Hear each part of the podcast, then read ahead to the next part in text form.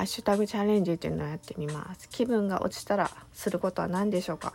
とりあえず危険区域の手前まで落ちてみる。最近はないんですけどあえて怖すぎる映画を見てました。ライフハッカーによりますと不安に苛まれる人の中にはホラー映画が逆療法になって不安を解消する手立てになることもあるそうです。これはアリストテレスが定義したカタルシスの概念で説明することができる。カタルシスの語源はギリシャ語で洗浄するあるいは浄化する。あえてもっと病的な狂った映像などを通して自分よりはるかにこう過酷な惨劇の状況下に置かれている人物を感じるとかえって自分の心が安らぐ場合があったり。フォーブスによりますとホラー映画を見たがる人がいる理由については諸説ありますが怖い映画を見ることは自分で変数をコントロールできる環境において自らの闘争闘争反応、えっと、戦うに争うそれから逃げるに走る。反応を意図的に引き起こす。ちょっと変数はよくわかんないんでほっときましてアドレナリンが出るっていうことでしょうか。恐怖症の治療治療暴露療法っていうのがあるそうなんですけどそれと似たところがあってコントロールされた環境において不安を感じる経験を繰り返すことで不安のコントロールができるようになるんだそうです。管理可能な良い面でのストレスによっては逆に免疫系が強化されて大きな心配とか不安とか脅威に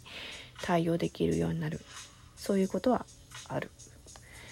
またホラー映画の具体的な内容じゃなくてホラー映画を見た時の一連の関連した記憶、えーと、ホラー映画を見る前の記憶と見終わった後のその記憶を含めて例えばお友達とおしゃれなカフェでホラー映画に見終わった後に、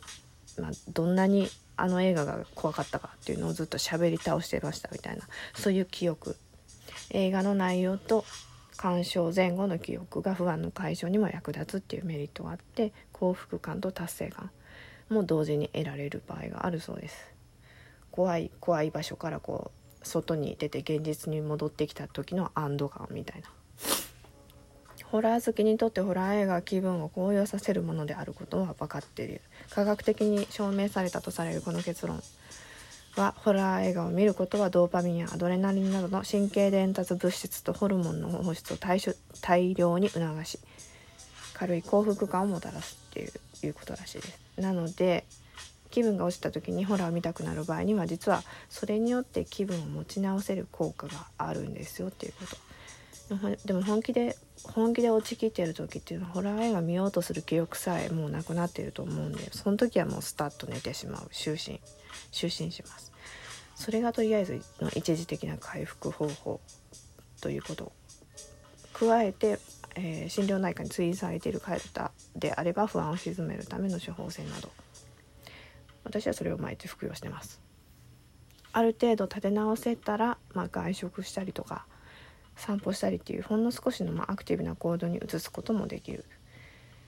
映画といえばえっ、ー、と「フッテージ」っていう映画それと「マザー」っていう映画を去年かな